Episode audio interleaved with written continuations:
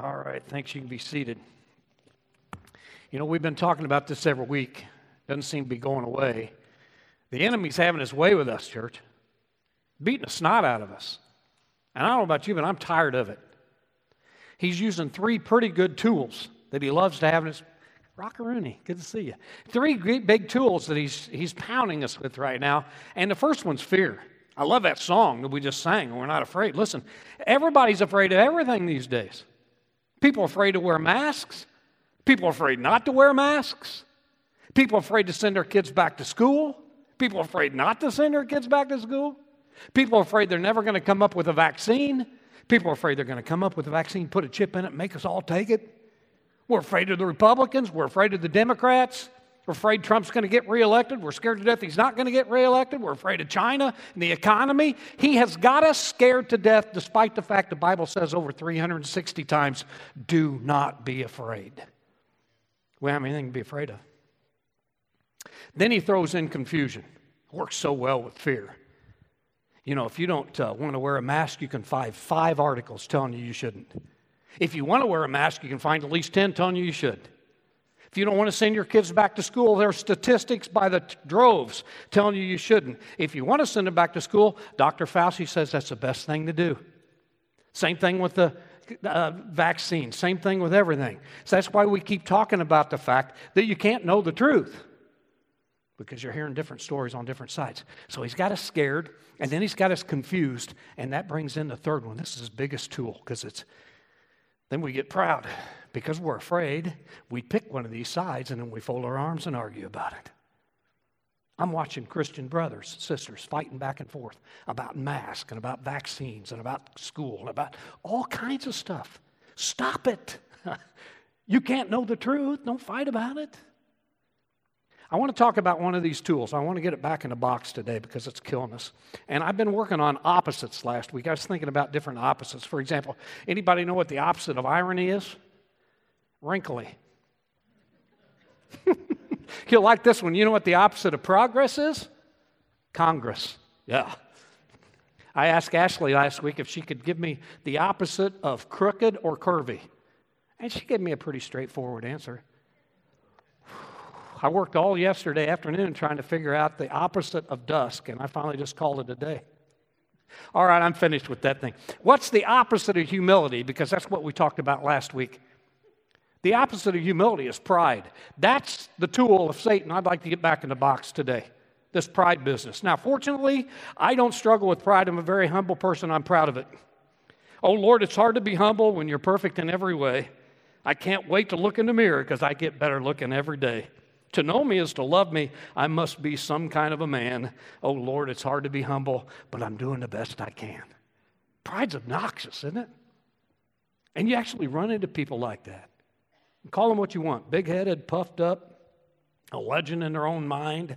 It's just ugly. Proverbs 16 19 reads, Better to be lowly in spirit and among the oppressed than to share and plunder with the proud. You know what he's saying?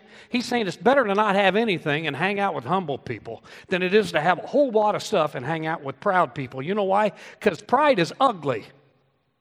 Pride is, well, prugly, okay? It's pride and ugly. It's prugly. That's the title this morning. You wondered how I was going to tie that in, didn't you, Aaron? That's it. It's prugly. One guy said, if I could buy him for what he's worth and sell him for what he think he's worth, I could make a million dollars. That's pride. It's ugly. And pride causes us to do really ugly and annoying things. For example, if you've got pride in your life, then you're going to be pretty impatient. Because look, if you're the big duck in the puddle, if a little duck jumps in your puddle and splashes you with water, you're going to get upset with that. Pride causes us to be quick tempered too. If you're all about yourself and you get up tomorrow morning and you get dressed and you're having a good hair day and you walk outside and the wind catches and blows your hair, you're going to be so mad. You're going to pout. I've seen it. People who obsess over their hair are crazy anyway. And don't look at me like that. It takes a hurricane force wind to move this Brillo pad. You know what I'm talking about? But pride does that to us. We get mad if we don't get picked. We get mad if we're not first. We get mad if we don't get noticed. That's why when people cut us off in traffic, we get so mad. That's my spot, my lane, my country, my state, mine, mine, mine. Ugly stuff. And I'll tell you, family, pride's not just obnoxious, it's deadly.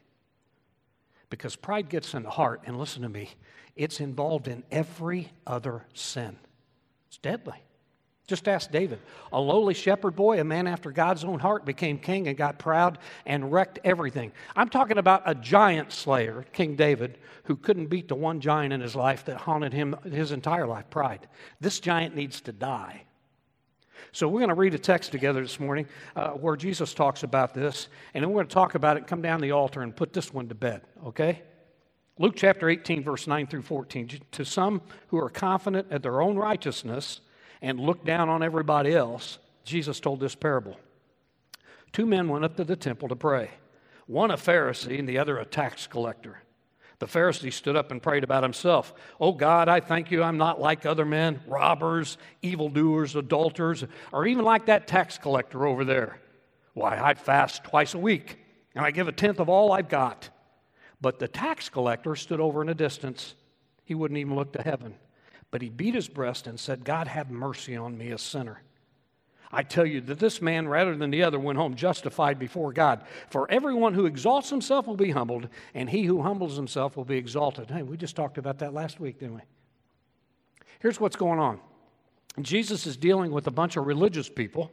That'd be us, by the way who were so confident in their self righteousness that Luke says they were looking down on, with contempt on everybody else. So Jesus used this story to teach them a lesson. Now, the Pharisee in this story, he's, this is a religious professional, this is a, a religious celebrity.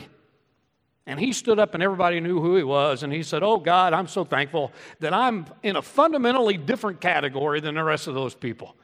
They're evil and they do nasty things. I don't do that. But not only do I do the things they do, I do other things. Why? I, I fast twice a week. It's interesting, by the way, they were only commanded to fast once a year. He did it twice a week. Mondays and Thursdays would be my guess. You know why? Because those were market days. Everybody would see it.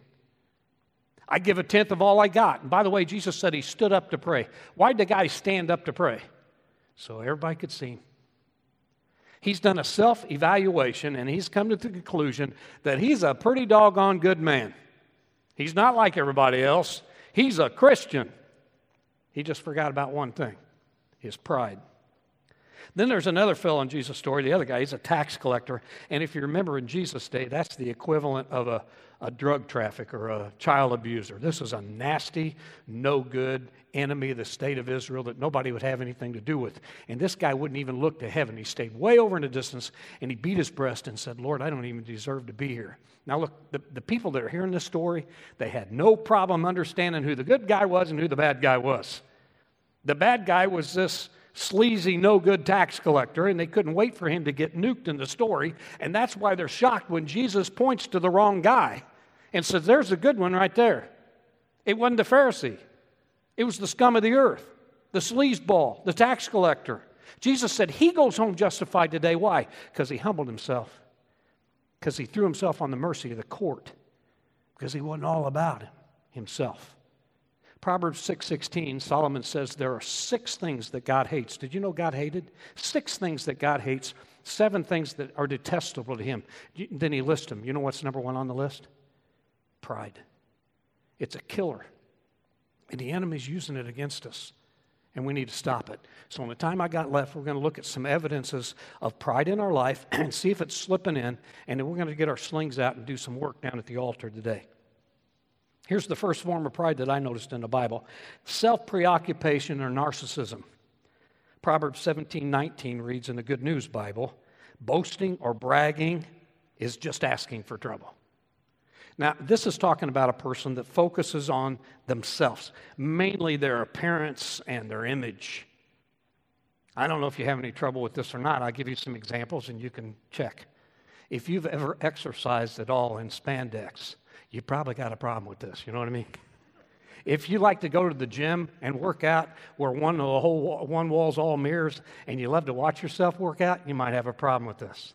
If you're looking at family photos from the wedding or the get together or vacation and you pretend like you're looking at somebody else and you say, oh, they look good, but you're really looking at yourself thinking, I look good, I'm better looking. I thought you probably got a problem with it, you know? But seriously, sometimes don't we have these, every now and then, these moments where we're just preoccupied with ourselves? Raise your hand. The rest of you? I'm going to talk about lying next week. Make sure you're here, okay? One little preschool boy had a prescription for this kind of ego problem. He said, When you get together, don't act big and don't act small, act medium. That's pretty good advice. And I'll tell you something ministry people, people up front, especially preachers, we, we struggle with this a lot. I'll tell you why. Do you have a job where at least one time a week somebody tells you you're doing good? Because I do. At least once a week, somebody here saying, Good, good sermon, preacher. Good job. At least they know good preaching when they hear it. Good stuff, preacher. And I say, Well, thank you, my son. You know a good remedy for that, by the way? A good remedy for that is Bobby Cardwell. But he's been gone about four years now. But bless his heart, he trained some people. And now I have Crawdad and Melvin Williams and his son's just as good as he ever thought to be, who let me know every week that I really stink. You know, and I appreciate that. I, I loved this, the story of this kid that's going to preach his first sermon ever, and he, he told his professor, I cannot wait to preach this thing is a blockbuster. But he bombed. It was terrible. And uh, he just walked out of the pulpit with his head down. He asked the professor, What did I do wrong? And the professor said, Son, if you'd have walked into the pulpit the way you walked out of the pulpit, you would have walked out of the pulpit the way you walked in. If you humble yourself, you'll be exalted. If you exalt yourself, you're going to be humbled. But look, it's not just preachers and worship leaders who have trouble with this. It's not just preachers that have small delusions of grandeur every now. It's all of us if we're not careful. All of us get full of ourselves sometimes. All of us think more highly of ourselves than we should. So, what do we do about it? Paul says in Romans chapter 12, verse 3 For the, by the grace given me, I say to every one of you, do not think of yourselves more highly than you ought, but rather think of yourself with sober judgment in accordance with the measure of faith that God's given you. Isn't that something? There's a grace business. Last week we found out that grace will keep us from getting a bitter heart, and this week we're finding out that grace will keep us from being proud. Grace is the answer, right? Jesus said, Blessed are the poor in spirit, for they will see God. So here's the deal if you and I want to beat pride in ourselves, the first thing we do is get our eyes off ourselves and get them on God. Because if you look at God and then you look at your own life, you'll pull your spiritual pockets inside out and you'll see very quickly you're broke. I'm broke. We have no righteousness to be proud of, not before our God. We got to stand on Christ alone. Here's a second evidence of pride in our life stubbornness. Proverbs 29 1 reads, One who is often reproved and yet still remains stubborn will suddenly be broken beyond healing. You know who he's talking about? He's talking about somebody who you just can't give any constructive criticism to at all because they're not going to listen. Because you know what? That's just them. And if you're struggling with this, then you're very self, you're defensive. Anybody comes to you at all with a suggestion, maybe you should do this differently, maybe you should act this way differently, maybe you shouldn't do this, you're going to deny it, avoid it, or completely run from it because that would put a blemish on you and you don't have any blemishes. And if this is you, the funny thing about you is you've never been wrong a day in your life.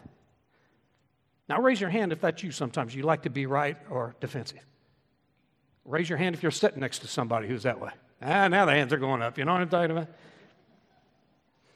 Here's one of the biggest problems with this form of stubbornness man, it destroys relationships quickly. Quickly.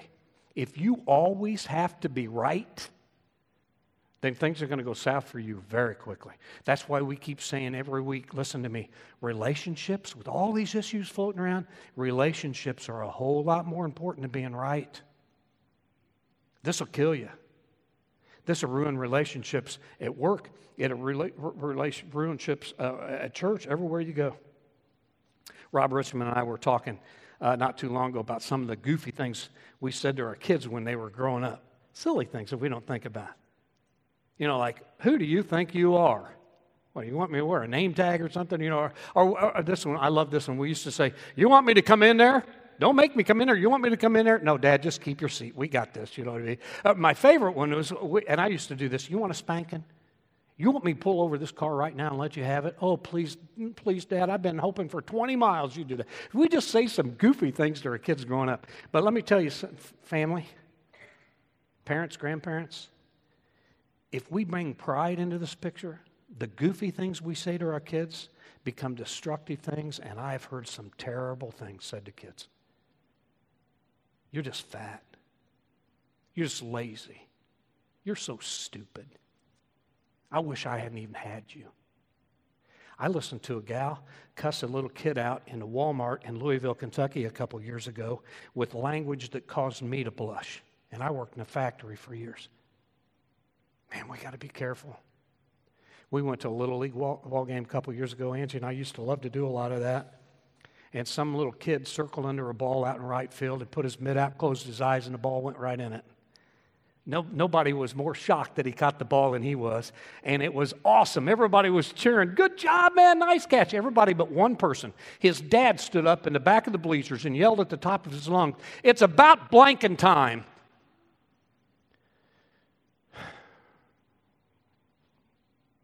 Galatians chapter 6, verse 3 If anyone thinks he's something when he's nothing, he has deceived himself. In other words, one of the best ways for us to properly look at other people, especially these days, is to get a proper look at ourselves. That's called humility. And to remember where we're at underneath God and where other people are. And start admitting that we're not always right. We got a lot of sharp people in this church, but nobody's ever always right and laugh at some of your mistakes and laugh at some of your kids' mistakes. They're not always right either. And be proud and happy in a godly way for what God has made you and your family. Another evidence of pride, and this one is so powerful because it's so much fun, is judging people. Even though Jesus said very clearly in Matthew 7, verse 1, do not judge, or you too will be judged. Some people just love to do this. And this is, if this is your problem, then the whole world is a movie and you're a critic. And you just point out wrongs with everybody, every group, every person, you know. And, and, listen, the problem is not so much that you're discerning and evaluating. Discernment and evaluation is an important thing, especially in these days. The main root of the problem is here you're not for anybody. You're not rooting anybody on. You're all for yourself, and so you're picking everything else apart if this is your problem. I'm going to stop here in a minute and tell you what a great group of people you have been to me for 32 years. I, I know a lot of preachers who would give their left arm to be able to stand up here and preach to a group of people like you, but they don't get to. I can count on two hands in 32 years how many bad letters or texts or emails I've gotten from people concerning my sermon. Every time I stand up here, I get a sense you're for me. I wish you could all stand up here at least once and feel, experience what it is to preach to a body of men and women who are so hungry for the Word of God, they're trying to pull it out of you. And you can tell they're for you. And even on the days when you bomb, which I'm sure there's some, and maybe even be today, you never know it because they're still rooting you on. They're praying for you. And it's not that you don't criticize me or ask me questions. That wouldn't be fair. That happens, but even when you do that, it's gentle and loving. And I just love you. I, it's just amazing. Okay, back to the spanking. One of the big problems with judgmental pride is it wrecks relationships. It goes deep quick. And again, this will wreck work, this will wreck at home, this will wreck at, at church, community. Probably the biggest place we see this going on right now, this pride thing, is in marriages. It's a killer. We went to a pitch in about 15 years ago, Angie and I, in a home. There's quite a few people. And Angie brought me my food. We were all sitting around talking. She always has made my food and brought it to me. My too good to be true wife brought my food to me. And there was a young married couple, newlyweds, sitting next to us. And the guy said to the girl, When are you going to start treating me the way she treats him? And very quickly, the wife said, As soon as you start treating me the way he treats her. And I looked at him and said, One of you got to start. One of you has to start. This pride thing at home, listen, if you're so full of yourself at home, you're not going to have room for your spouse. I've seen this played out over and over and over again. Whoever has the most power has the least love. Whoever has the most love has the least power. And everything becomes a power play. Uh, money's a power play. Children are a power play. Sex is a power play. And you try to tell them they need some help. No, we don't need any help. We got this. Until it's too late. Proverbs 13:10 reads, Pride only breeds quarrels. Did you hear that? When you're proud, all you're going to do is fight. But wisdom is found in those who take advice. In other words, husbands and wives, if you got this pride thing working at your house, swallow your pride a little bit, quit fighting, and go get some help. I love what Paul says in Philippians chapter 2. This is good for all us. If you have any encouragement from being united with Christ, if any comfort from his love, if any fellowship with his spirit, if any tenderness and compassion, then make my joy complete, he says, being like minded, having the same love, being one in spirit and purpose, do nothing out of selfish ambition or vain conceit. Nothing. But in humility, consider others better than yourself. Husbands, would you like to have a perfect marriage? You go home today and love your wife like nobody's business. You put her first above everything, above yourself, above the kids above your job, above everything but God Himself. And you'll be a happy man because you'll have a happy wife. Wives, you want to have a good marriage? You go home today and respect your husband in word and deed and love him out the door. And you, you won't believe the difference it'll make. Put this tool of the enemy back in the box. One last thing, and I got to get us down to the altar. The last evidence of pride is a controlling person. Ephesians 5:21. Submit to one another out of reverence for Christ. Submit to one another. Look, a controlling person just can't do that because they got to control everything. They got to touch everything that goes on. Everything at work, everything at home, everything at church has got to go through them. They got to be in control of everything. In fact, a controlling person motto is like this If you want something done right, you got to do it yourself. They can't relinquish anything. And the dangerous part of this pride is this can actually block your salvation. Proverbs chapter 16, verse 5 The Lord detests all the proud of heart. Be sure of this, they will not go unpunished. You know why God hates this kind of pride? Because it's all about self. Because we're told to love each other, that everybody matters. And this kind of pride, it won't allow it. You got to be the one in charge, you got to be the one who controls. The Bible says that Jesus Christ died for every one of us. This kind of pride says, I don't need that. The, the Bible, the Word of God, it was a love letter from God given to you and I to instruct us, encourage us, and to move us along. This kind of pride doesn't have time to read the Bible. Sometimes because they're doing God's work. This is ugly and it sneaks up on you before you know it, and you're trying to control everything. One preacher asked his congregation, he said, uh, If any of you in here is perfect, I want you to stand up. Sure enough, somebody in the back stood up. And the preacher said, Do you really think you're perfect? He said, No, sir, I don't. He said, Then what are you standing up for? He said, I'm standing on behalf of my wife's first husband. There's a perfect man. this is no laughing matter. This kind of pride runs so deep and changes us from the inside out in, in ways that we don't even know is happening because we think we're right and good, always in charge, when we should be submitting to each other and submitting to the Lord. So, how do we fix this? Don't be afraid. We don't want to do that. Don't be confused. We don't want to do that. But this pride thing, how do we fix this? Well, I can tell you one thing is to uh, do a little self examination. You go home today and you pick up the Bible and you read the kind of life that God wants you to live, and then compare that kind of life you're living, you won't have any trouble muscling up a little humility. Trust me. But the next big thing is to just serve like Jesus serves. It's amazing how that changes things. In John chapter 13, I love this story. They're all gathered together, Jesus and the disciples, and the servant didn't show up.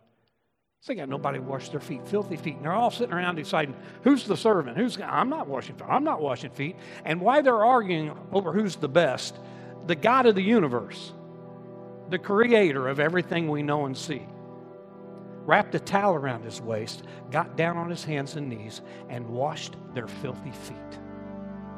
He said, I set you an example. This is the way I want you to treat one another. You want to eliminate pride in your life, you serve like Jesus served unannounced. He didn't say, Could I get everybody's attention a minute? I'm about to do something humble. No, he just did it. You do it unnoticed. This kind of humility is not looking for recognition, your name in the church paper, or anything. You just do it. You do it unselfishly. Jesus wasn't thinking, well, if I wash their feet, surely they'll wash mine. No, no, no. And you do it unbiased. One of the feet he washed was Judas's. I bet probably the first. He knew what he was going to do and you serve connected. Jesus said, If you abide in me and I abide in you, you'll produce much fruit. John 15. So, fear not. God, you have nothing to be afraid of. You don't have to be afraid of COVID. You don't have to be afraid of the Republicans, the Democrats, the Chinese. You have nothing to be afraid of because your salvation is set in Jesus Christ. And God's in charge of all of this. Everything's working out just the way He wants it. And you don't have to be confused. What you need to do is go home, turn off CNN, turn off Fox News, check the headlines out every now and then. If you want the truth, go to the Word of God. There's more truth in there than you could absorb in your lifetime. So stay plugged into the Word of God. And let's beat this pride thing. Best way to do it is right over at this table where Jesus Christ, who, even though found equality with God, didn't want to hold on to that. But the Bible said he gave it up humbly, even to the cross. I mean, if the King of the universe could humble himself and die for us, certainly we can come up and get on our knees and thank him for that and let him run our lives. Lord Jesus, thank you so much for the example of humility that you gave us. I mean, you. the only one that ever walked this planet that didn't have anything to be humble for. And you showed us Through your broken body and shed blood, we give you praise this morning. We want to live for you and, and because of you. It's in your precious name.